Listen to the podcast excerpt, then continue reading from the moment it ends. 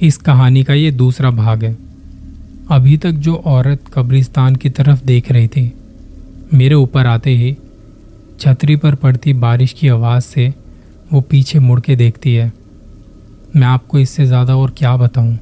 उसकी मौजूदगी का एहसास मुझे डराने के लिए काफ़ी था, और अब तो मैंने उसे सामने से भी देख लिया था। मैंने मेरी पूरी ज़िंदगी में इससे पहले कभी ऐसा एक्सपीरियंस किया नहीं था। मैंने भूतों, चुड़ैलों और जिन के बारे में कहानियाँ सुनी थी, पढ़ी थी, लेकिन अपनी लाइफ में कभी कुछ ऐसा देखूँगा ये सोचा भी नहीं था। अभी तक तो मैं उस कब्रिस्तान के बारे में सोच सोच के डरा हुआ था, पर अब वो औरत मेरे सामने छत पर खड़ी हुई थी। उसके बड़े अजीब से खुले बाल, उसकी अजीब सी लाल सुरख आँखें, गर्दन को थोड़ा तिरछा करके वो खड़ी है। उसके होठ का कटा हुआ एक टुकड़ा उसके चेहरे पर लटक रहा है। वो देखने में ही इतनी खौफनाक लग रही थी कि बता नहीं सकता। अभी मैं आपको स्टोरी सुना रहा हूँ तो यकीन मानिए मेरे रोंगटे खड़े हो रहे हैं। मुझे वो सब दोबारा से याद आ रहा है, जैसे मैंने उस दिन एक्सपीरियंस किया था। उसे देखते ही मैंने नीचे आने में ज़्यादा वक्त नहीं लगाया। मैं भागते हुए नीचे अपने कमरे में आ गया। मैंने कुंडी लगाई और खुद को बंद कर लिया। मेरी साँसें फूल रही थी और थोड़ी देर में मैंने सुनी उसके कदमों की आवाज़। वो औरत सीढ़ियों से नीचे आ रही थी। मैं खुद को कोस रहा था कि मैं ऊपर गया ही क्यों? मुझे ऐसे ऊपर जाके नहीं देखना चाहिए था। अचानक से मुझे एक एहसास हुआ कि कोई मेरे कमरे के बाहर उस दरवाजे के पास खड़ा हुआ है। मैं इतना डर चुका था कि शायद जान निकलनी बाकी ही थी बस। वरना तो मैं वहीं मर चुका था। मैंने डरते हुए, हड़बड़ाते हुए पापा को फ़ोन लगाया। पहले तो मैं डर रहा था कि पता नहीं क्या सोचेंगे, कितना डरता है, तेरा वहम होगा, ऐसा कुछ नहीं है। ये सब बातें मेरे दिमाग में चल रही थी। पर मैं जानता हूँ, मैंने अभी उस औरत को देखा है, जो इंसानों जैसी नहीं थी। मैंने पापा को फ़ोन लगाया। जब मैं नंबर डायल कर रहा था, तभी मैंने महसूस किया कि किसी ने दरवाज़ा खटखटाया है। मैं सामने दरवाजे की तरफ़ देखता हूँ। समझ आ गया था कि वो औरत नीचे आ चुकी है, क्योंकि उसने मुझे देख लिया था। ऐसे में दरवाज़ा खोलने का तो सवाल ही नहीं होता। फ़ोन पर बैल जा रही थी। पापा ने फ़ोन पे किया। आधी रात का वक्त और मुझे लगा कि वो सो चुके होंगे, पर यह मेरे लिए राहत की बात थी। मैंने उन्हें सारी बात बताई। जब मैं उन्हें बता रहा था, तब फिर से दरवाज़ा बजाने की आवाज़ आई। उन्हें मेरी बात से इतना फ़र्क नहीं पड़ा था, जैसे वो ये सब जानते हों। उन्होंने कहा, अपने पास कोई चाकू माचिस रख के सो जाओ और सुबह एक काम करना। ये काम सुनकर मुझे थोड़ा अजीब लगा। उन्होंने कहा, सुबह कहीं से गुलाब जामुन ले आना और छत पर एक थाल पड़ा है, वो गुलाब जामुन उस थाल में डाल देना। और उसके बाद पीछे मुड़ के मत देखना। ये सुन के मुझे कुछ समझ नहीं आया। मैंने पापा को कहा कि, मुझे ये तो बताइए कि बात क्या है? वो औरत कौन है? उन्होंने कहा, डरो मत। वो औरत तुम्हें नुकसान नहीं पहुंचाएगी। बस तुम ये कर लेना, जो मैंने कहा है वो मान लो मेरी।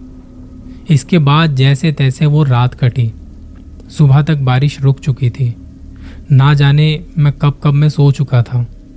वो डरावनी रात अब बीत चुकी थी। मैं जैसे ही नींद से जागता हूँ, मेरे दिमाग में बस वही बातें चल रही थी। तभी मुझे याद आया कि पापा ने कहा था गुलाब जामुन ऊपर थाल में रख के आने हैं और पीछे मुड़ के नहीं देखना। मैं हाथ मुँह धो के बाहर गया। सुबह सुबह इतनी जल्दी दुकानें खुलती नहीं हैं। मैं पास की मदर डेयरी से एक गुलाब जामुन का डब्बा ले आया। घर पहुँच के छत पर गया। वहाँ जाके देखा तो वहाँ सच में एक थाल पड़ा था, जैसे पक्षियों को दाना डालने के लिए रखा हो। उस थाल में मैंने वो गुलाब जामुन रखे और पीछे ना मुड़ते हुए मैं नीचे आ गया। जैसे आप कभी जब छत पे पक्षियों के लिए दाना डालते हो और तब ना जाने कहाँ कहाँ से वो दाना चुगने आ जाते हैं। ठीक वैसे ही मैंने छत पर महसूस किया कि बहुत सारे लोग हमारी छत पर आ गए हैं। बस फ़र्क ये था कि वो मुझे नज़र नहीं आ रहे थे। मैं दिन के उजाले में भी डर रहा था, अकेला होने की वजह से। यहाँ गाँव में एक मेरा बहुत पुराना दोस्त भी था। सोच रहा था आज शाम को उसके पास चला जाऊँगा मिलने। आज मेरी फैमिली भी वापस आने वाली थी। कुछ देर में मेरी अपने दोस्त से फ़ोन पर बात हुई। उसने मुझे एक जगह बताई और कहा कि वहीं आ जा। बैठ के बातें करते हैं। मैं तैयार होकर निकलने से पहले दरवाज़ों पर ताला लगा रहा था। तभी मुझे याद आया कि मैं गुलाब जामुन थाल में रख के आया था। जाके देखूँ तो सही कि क्या हुआ उनका। दोपहर का वक्त था, मैं छत पर गया। जाके देखा तो वो थाल खाली पड़ा था। गुलाब जामुन की चाशनी तक उसमें नहीं थे। उस वक्त मेरे जहन में सवालों का सैलाब उमड़ रहा था। मैं इंतज़ार कर रहा था घर वालों के आने का। हमारी फ़ोन पर भी ठीक से बात नहीं हुई थी। इसलिए मैं पूछना चाहता था उनसे कि वो औरत कौन थी? मेरे घर वालों को कैसे पता उसके बारे में? और ये थाल में गुलाब जामुन रखने की बात मेरी समझ में नहीं आई। ये मेरी समझ से बिल्कुल बाहर थी। खैर, शाम को मैं अपने दोस्त के पास चला गया। सोच के गया था कि जब तक घर वाले घर ना आ जाएँ और मुझे फ़ोन करके बता ना दें कि हम आ गए हैं, तब तक मैं उसी के साथ रहूँगा। उस घर में अकेले, वो भी रात को। अब मुझे सोच के ही डर लग रहा था। पर रात होने से पहले, वो लोग आ चुके थे। पापा ने फ़ोन किया, कहा कि, कहाँ है तू? मैंने कहा, बस आ रहा हूँ। दोस्त से फिर मिलने का वादा करके मैं घर आ गया। सब लोग साथ में बैठे और बातें कर रहे थे, और मैंने तभी उस बात का ज़िक्र कर दिया। पहले तो सब सुन के चुप हो गए। फिर पापा ने माँ से कहा कि, तुम बताओ। तब माँ ने बताया, हमने जब ये घर नया नया बनाया था तो उसके कुछ ही दिनों बाद घर में कुछ अजीब चीज़ें होनी शुरू हो गई थी। अजीब कुछ ऐसा जैसे हम लोग सो रहे होते तो किचन से आवाज़ें आने लगती। जैसे कोई किचन में खाने के लिए कुछ ढूंढ रहा हो। जब मैं किचन में जाके देखती तो वहाँ कोई नहीं होता। अक्सर फ्रिज से और किचन से मीठी चीज़ें गायब हो जाया करती थी। अगर कुछ मीठा बना के किचन में रखती तो वो बचता ही नहीं था। और हैरानी की बात यह थी कि हम में से कोई नहीं खाता था वो सब। जैसे जैसे दिन बीत रहे थे, ये सब चीज़ें बढ़ती चली गई। हमें किसी की मौजूदगी का एहसास होने लगा। सुबह मैं जल्दी उठती थी पूजा करने के लिए। पहले हाथ मुँह धोती और फिर कमरे में आ जाती। जब मैं पूजा कर रही होती तो मुझे उस कब्रिस्तान से किसी लड़की के रोने की आवाज़ आती। वो आवाज़ बड़ी खौफनाक थी। एक बार जब मैंने घर का दरवाज़ा खोल के बाहर देखना चाहा तो उस कब्रिस्तान में मुझे एक कब्र पर बैठी लड़की दिखाई दी। वो रो रही थी। उसकी पीठ मेरी तरफ़ थी। मैं डर के मारे वापस से पूजा करके सो गई। मैं समझ चुकी थी कि ये कोई इंसान नहीं है, कुछ और है। मैं बताना चाहता हूँ कि मेरी माँ शुरू से ही बड़ी बहादुर है। उस लड़की की आवाज़ अब डेली आने लगी थी।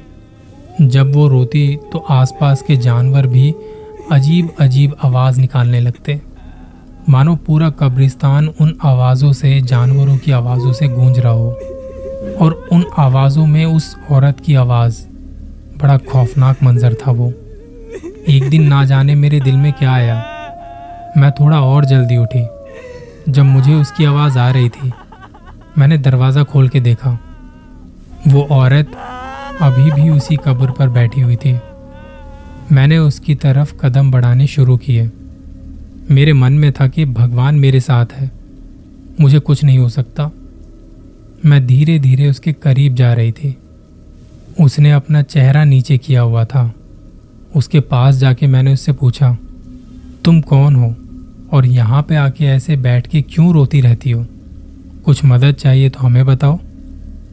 काफ़ी बार उससे पूछने के बाद भी उस औरत ने कोई जवाब नहीं दिया। मैं जब वापस जाने लगी तो उस औरत ने एक अजीब सी भारी आवाज़ में मुझे रोका। मैंने मुड़ के उसे देखा तो उस औरत का वही हुलिया बताया जो मैंने उस रात छत पर देखा था। उसने मेरी माँ को बताया कि कई सालों पहले मेरी दम घुटने से मौत हो गई थी। मैं खेलते, कूदते, गुलाब जामुन खाते हुए भूसे से भरे कमरे में पहुँच गई थी। वो कमरा काफ़ी बड़ा था। वो पहाड़ जैसा भूसे का ढेर अचानक से मुझ पर गिर गया और मेरा दम घुट गया और मेरी मौत वहीं हो गई, जिसके बाद मुझे यहीं दफनाया गया, जहाँ बिल्कुल तुम्हारे घर की दीवार है। मेरी कब्र भी वहीं थी। मेरी माँ को उसने पूरी बात बताई। उसने कहा कि, तुम जाओ, मैं तुम्हें तंग नहीं करूँगी। ना ही किसी को मैं यहाँ पे तंग करने आई हूँ। काफ़ी सारी बातें उन दोनों के बीच हुई। मुझे मेरी माँ की बात सुन के यकीन नहीं हो रहा था कि उनमें इतनी हिम्मत है। माँ ने कहा कि, उसके बाद से जो मुझमें थोड़ा बहुत भी डर था, जो एहसास था डर का, वो भी निकल चुका था। कई बार मैंने उस लड़की को अपने घर की सीढ़ियों पर देखा। उसे मीठा बहुत पसंद है। हमें कई बार उसकी मौजूदगी बहुत ज़्यादा होने लगती थी। जब भी घर में कुछ मीठा बनता था, तब से हमने उसके लिए एक थाल में गुलाब जामुन रखने शुरू कर दिए। जब भी उस थाल में गुलाब जामुन रखते तो वो तभी के तभी ख़त्म हो जाते। और यही वजह थी कि हमने देखा तुम बहुत डर गए हो। तब हम समझ चुके थे कि वो अपने होने का एहसास तुम्हें करवा रही है। इसलिए हमने कहा कि छत पर उस थाल में गुलाब जामुन रख के आ जाओ। ये एक तरह का शुक्राना है हमारी तरफ़ से उसके लिए कि वो यहाँ रहती है, पर किसी को नुकसान नहीं पहुँचाती। ये हकीकत है इस घर की। अब तुम यहाँ आ गए हो तो तुम्हें बताना ज़रूरी था। ज़्यादा टाइम मिला नहीं था तो अब तुम्हें पूरी बात पता चल गई होगी। वो लोग तो ये सब जानते थे, इसलिए उन्हें डर नहीं लगता था उसके वहाँ होने से। पर यह सब सुनते ही मेरी हालत ख़राब हो गई। लॉकडाउन चल रहा था और कुछ चार पाँच महीने मैंने उस घर में गुजारे और बहुत डर के गुजारे। जब भी घर में हम साथ बैठ के खाना खा रहे होते या ऐसे ही बातें कर रहे होते तो हमें उसकी आहट महसूस होती और मम्मी हम सब घर वालों को कहती कि देखो वो आ गई है। वो यहीं घूम रही है। एक बार सोच के देखें कि ये सब आपके साथ हो और आपको वो चीज़ नज़र भी नहीं आ रही और अपनी मौजूदगी का एहसास करवा रही है। तो सोचिए आपकी क्या हालत होगी। यही हाल मेरे साथ भी होता था। कुछ महीने वहाँ गुजारने के बाद मैं शहर वापस चला आया, जहाँ मैंने एक नौकरी ढूंढ ली। जब थोड़े वक्त बाद हालात बेहतर होने शुरू हुए तो मेरी पुरानी कंपनी से मुझे कॉल आया। आज मैं उसी कंपनी में नौकरी कर रहा हूँ, जो मैं कोविड से पहले कर रहा था। वो डरावनी रात मैं कभी नहीं भूल सकता। मेरे घर वालों को उसकी आदत हो चुकी थी, पर मैं वहाँ नहीं रहना चाहता था, सिर्फ़ और सिर्फ़ इसी वजह से कि मुझे डर लगता था।